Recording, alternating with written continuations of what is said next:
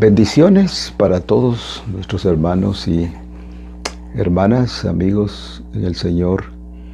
Privilegio de compartir con ustedes siempre estos videos que pienso que pueden ser de suma importancia por los días que estamos viviendo.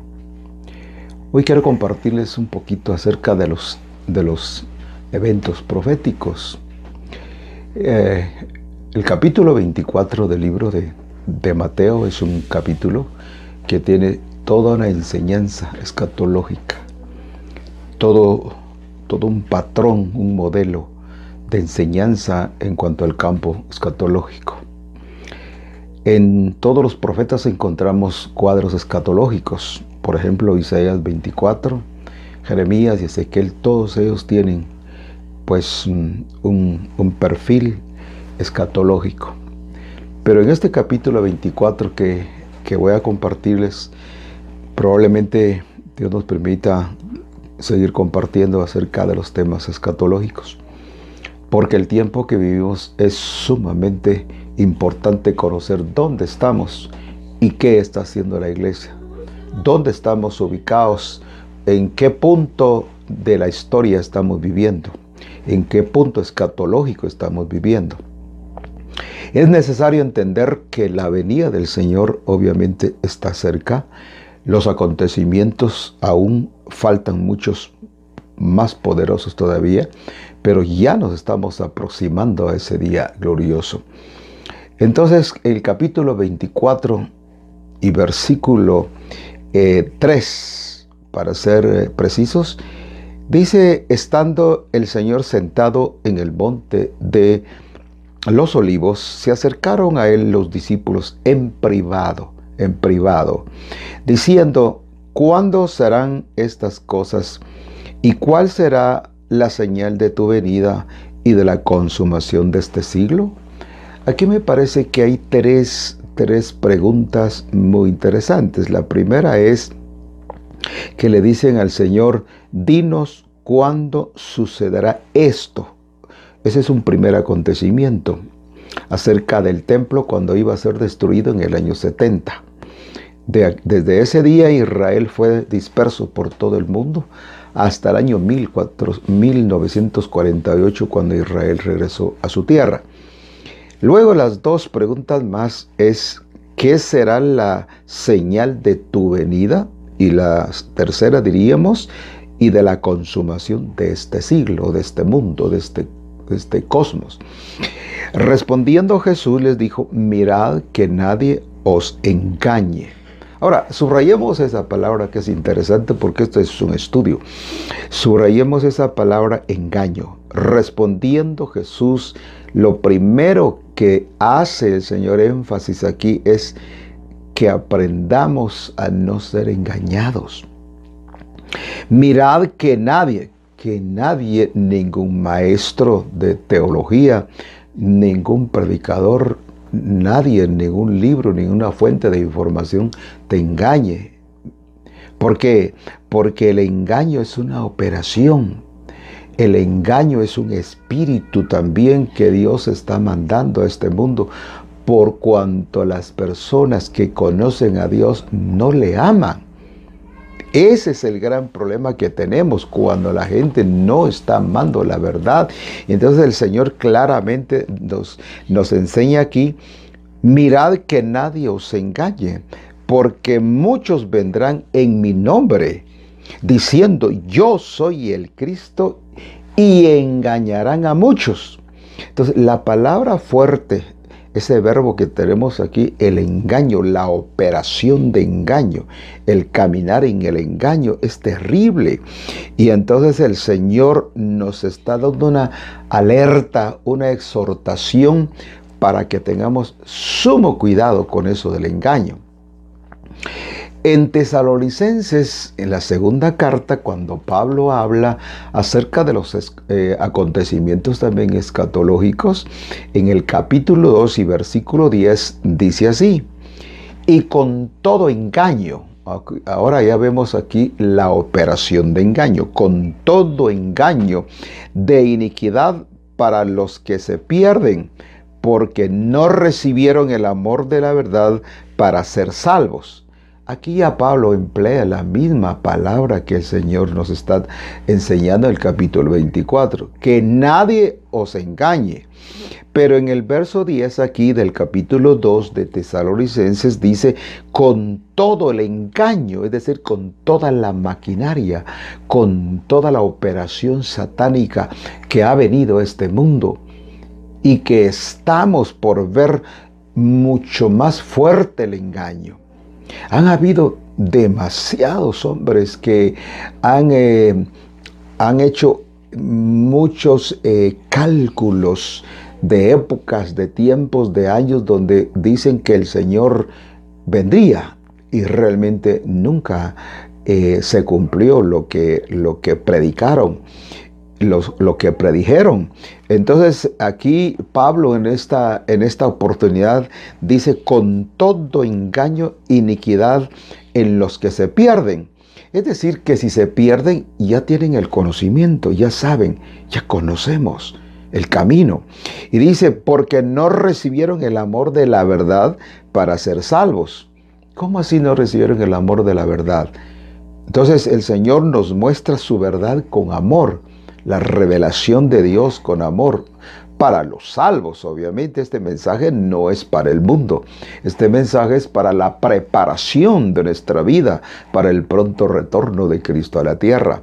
Pero entonces dice, por esto Dios les envía. Y esto es impresionante, hermanos amigos y hermanos, donde Dios nos permita llevar esta voz profética, esta voz de la enseñanza eh, con mucha consistencia bíblica, con fundamento. Dice, por esto Dios les envía. Y esto es impresionante. ¿Cómo es posible que aquí no es el enemigo, no son ángeles caídos los que envían, sino Dios mismo? Por esto Dios mismo en sus atributos santos, en la permisión divina, les envía un poder engañoso, un poder engañoso para que crean a la mentira. ¿Pero por qué? A fin de que sean juzgados porque todos estos no creyeron en la verdad, sino se complacieron en la iniquidad. Esa es la causa, el motivo, la razón del por qué Dios les envía una operación de error. La operación de error ya vino hace muchos siglos.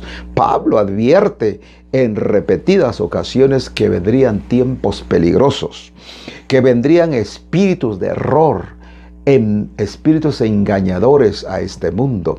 Pablo mismo en Gálatas capítulo 1 versos 5, 6 dice, si un ángel del cielo viniera y predicara otro evangelio, sea maldito, sea anatema.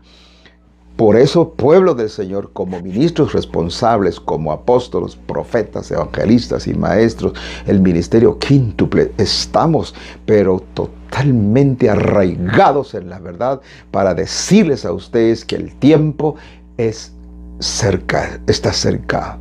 Pero antes el Señor nos advierte que hay una operación de error que camina en este mundo y que Dios mismo está enviando. ¿Por qué? Por la razón es que el pueblo está adormecido. Ayer tuve una reunión con unos líderes, unos pastores que pues me tienen un grado de respeto y me hicieron varias preguntas. Dentro de las preguntas fue una de ellas, pastor, ¿qué hacemos? En nuestra iglesia hay problemas serios. En nuestra iglesia ah, hay problemas de divorcio, de separación, ahorita, ahorita, en este momento que vivimos. Entonces la, pregunta es, ¿cuánto amamos la verdad? ¿Y quién es la verdad? Ese Señor. Jesús el camino. Jesús es la verdad. Jesús es la puerta, la meta. Jesús es todo. Él es la verdad auténtica. No existe otra verdad. Es el único. Y si no amamos la verdad, que es Jesús, si no lo amamos a Él, mire, le quiero decir algo. Hubieron personajes que estuvieron muy cerca de Jesús por tres años y medio. Apóstoles auténticos, genuinos. En el caso de Judas, escuchó, oyó, vio las enseñanzas del maestro de maestros. ¿Qué creen que pasó? Él no amó al maestro, escuchó la palabra, escuchó las verdades, pero él no amó la verdad. Escuchó al Cristo de la gloria, pero no amó al Señor. ¿Cuánta gente está haciendo lo mismo? Ha escuchado y escuchado en esas reuniones presenciales que tuvimos por tantos años, por tantos meses. Quizá, bueno, yo tengo muchos años y yo creo que muchos de ustedes también tienen varios años, pero ¿qué pasó? ¿Qué pasó con todos esos años de escuchar palabra y palabra y palabra? Sin embargo, las cosas han cambiado. Ahora estamos eh, prácticamente apartados en un ámbito familiar pero es ahí precisamente donde vamos a entender y comprender por qué Dios permite todo esto. Quiero, quiero decirles, la prueba en sí, la prueba que está en todo el mundo, quiero advertirles, no cambia a nadie. Lo vuelvo a repetir, esa prueba no cambia a nadie. ¿Saben qué es lo que cambia al ser humano? El arrepentimiento. Porque si no hay arrepentimiento, porque si no hay un cambio de pensamiento y de actitud, entonces el libro de Lucas capítulo 13 y versículo 3 dice, si no os arrepintiereis, pereceréis igualmente que todos. El arrepentimiento debe de venir a nuestras vidas para tener un cambio. Porque si no hay un cambio, ¿qué estamos haciendo, iglesia?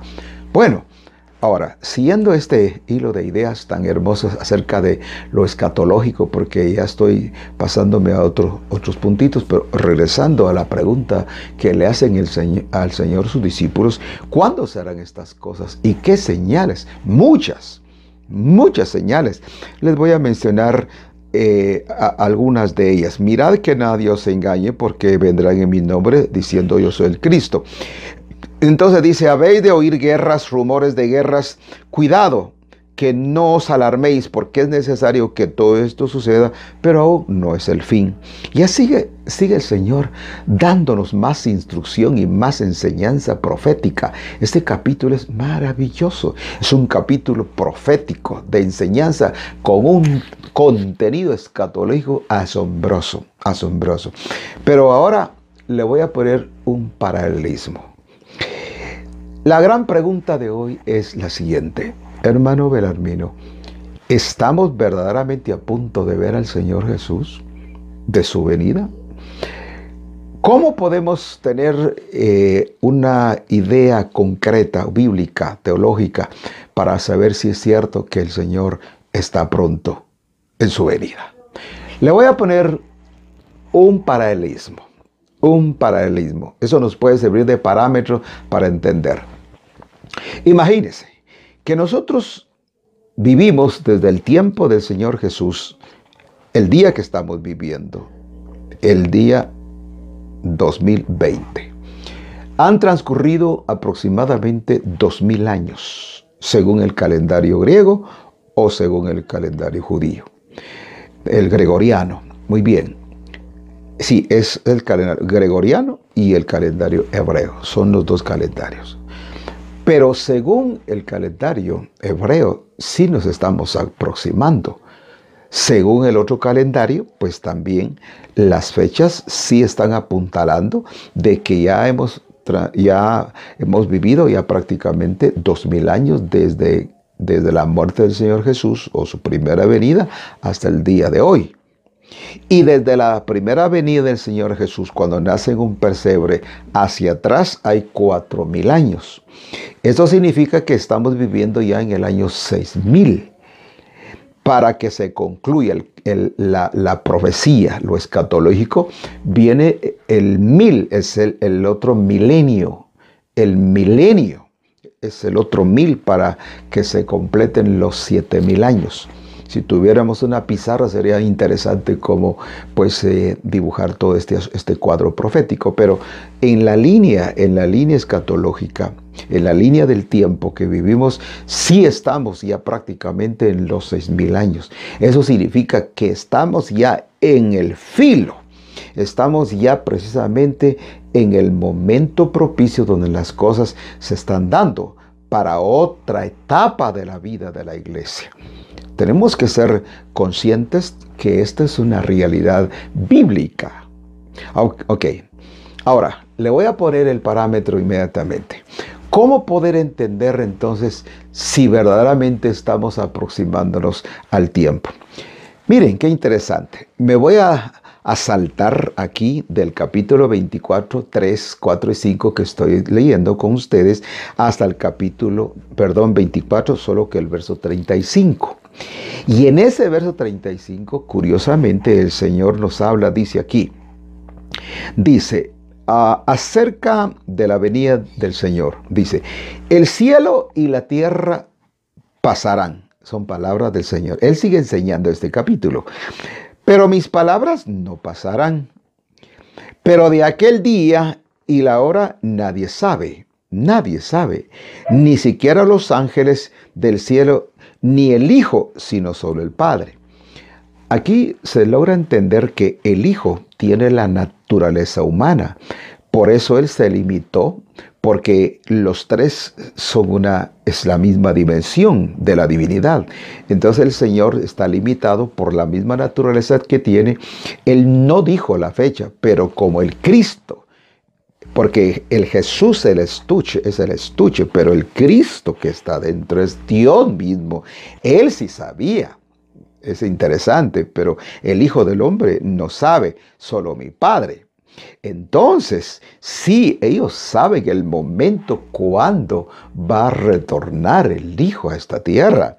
Pero entonces, antes que Él retorne, hay una señal, por lo menos hay una señal, pero por lo menos habrán muchas más. Yo puedo quedarme aquí buen tiempo porque hay tantas señales con un estricto cumplimiento profético. Ahora, vean esto, muy interesante. Dice, porque como en los días de Noé, así será la venida del, del Hijo del Hombre. Ahora, preguntémonos por un momento, ¿cómo eran los días de Noé? ¿Se recuerdan cómo eran los días de Noé? Muy fácil, porque todo el mundo ha estudiado y ha leído y ha escuchado los días de Noé. ¿Cómo eran?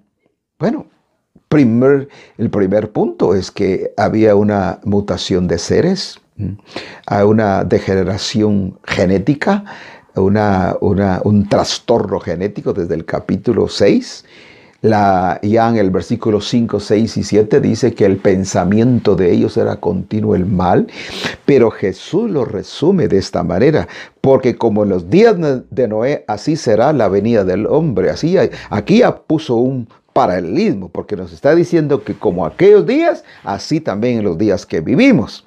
De igual manera, dice, así como en aquellos días antes del diluvio estaban comiendo, bebiendo, casándose y dándose en casamiento hasta el día que entró Noé en el arca, hasta ese día.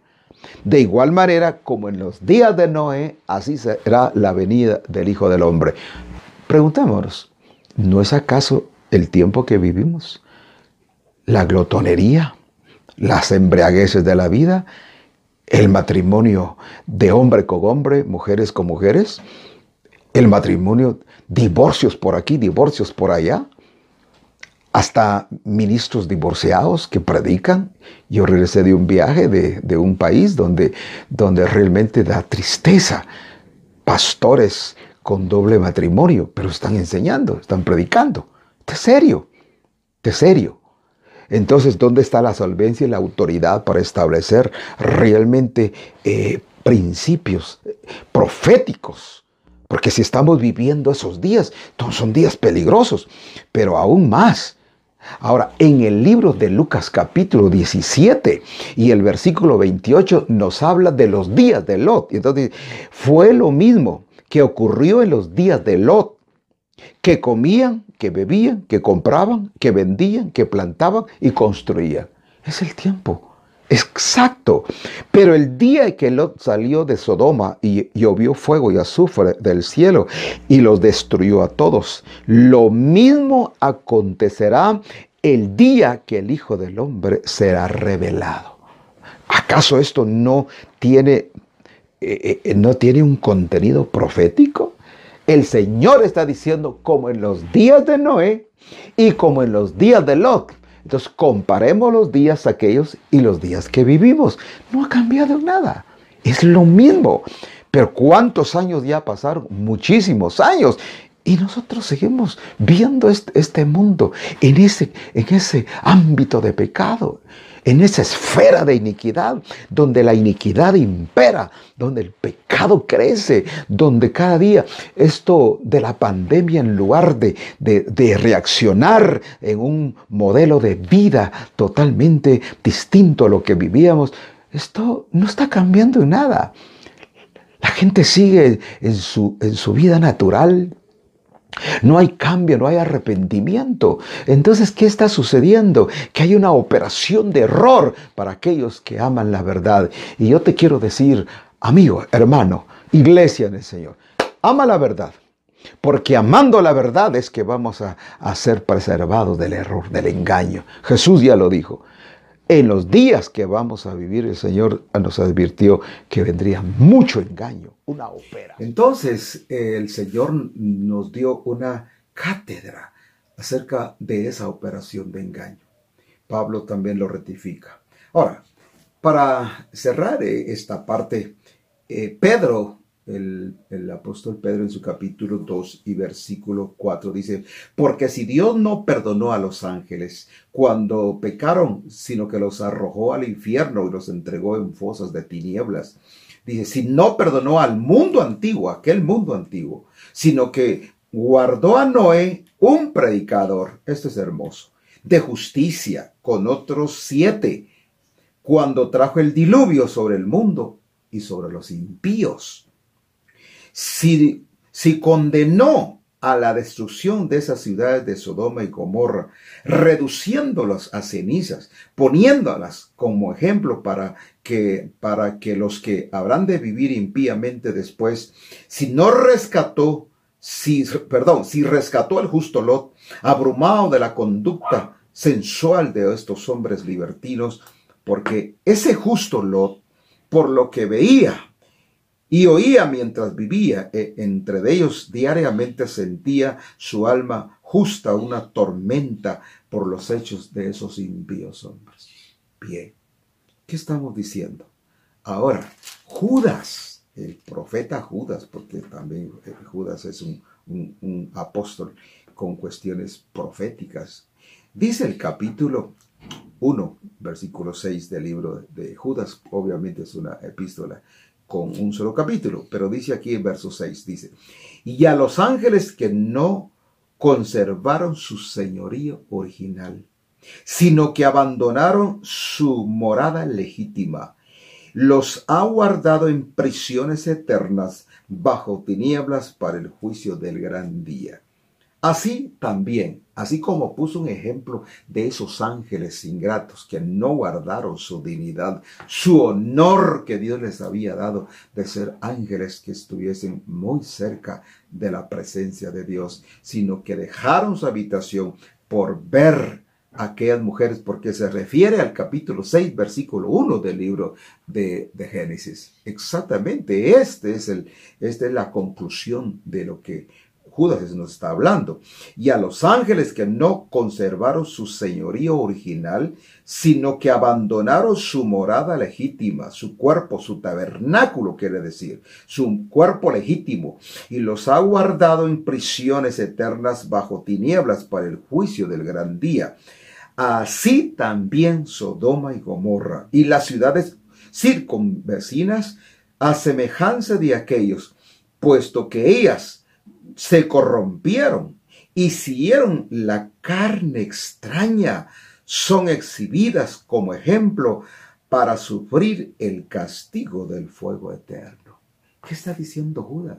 Judas está diciendo que así como los ángeles se corrompieron al ver a las mujeres hermosas, según Génesis 6, aquí lo dice, a la semejanza de ellos, de esos ángeles, así también Sodoma y Gomorra, las ciudades circunvecinas, a semejanza de aquellos ángeles, se corrompieron siguiendo la carne extraña.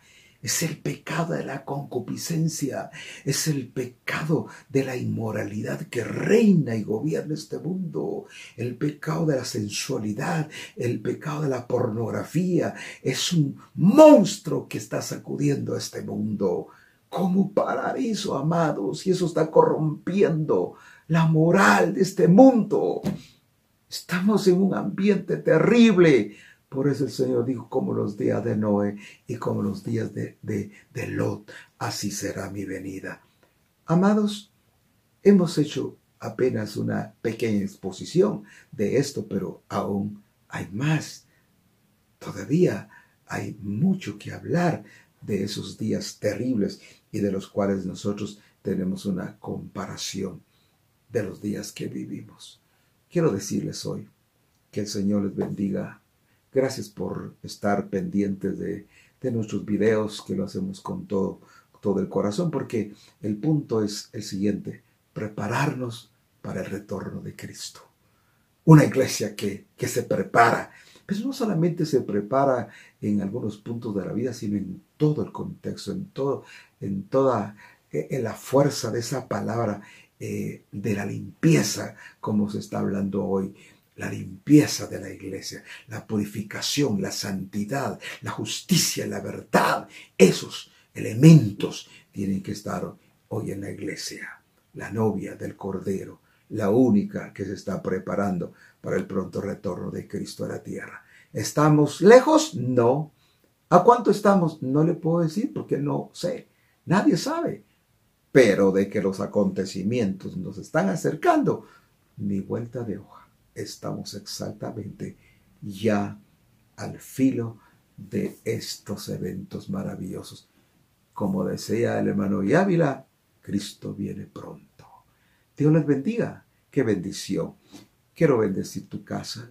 Quiero bendecir tus hijos. Quiero bendecir tu trabajo. Quiero bendecir tus finanzas. Quiero bendecirte.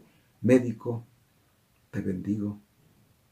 Todos aquellos docentes, aquellos que tal vez no tienen trabajo o aquellos que están pasando momentos difíciles en cuestiones de enfermedades o familias que perdieron a seres queridos. Que Dios los bendiga. Padre, gracias por, por estas familias. Bendice a las padres.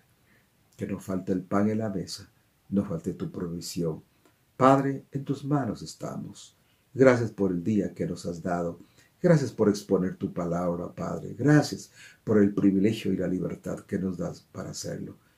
Bendice a tu pueblo, a todos, a todos.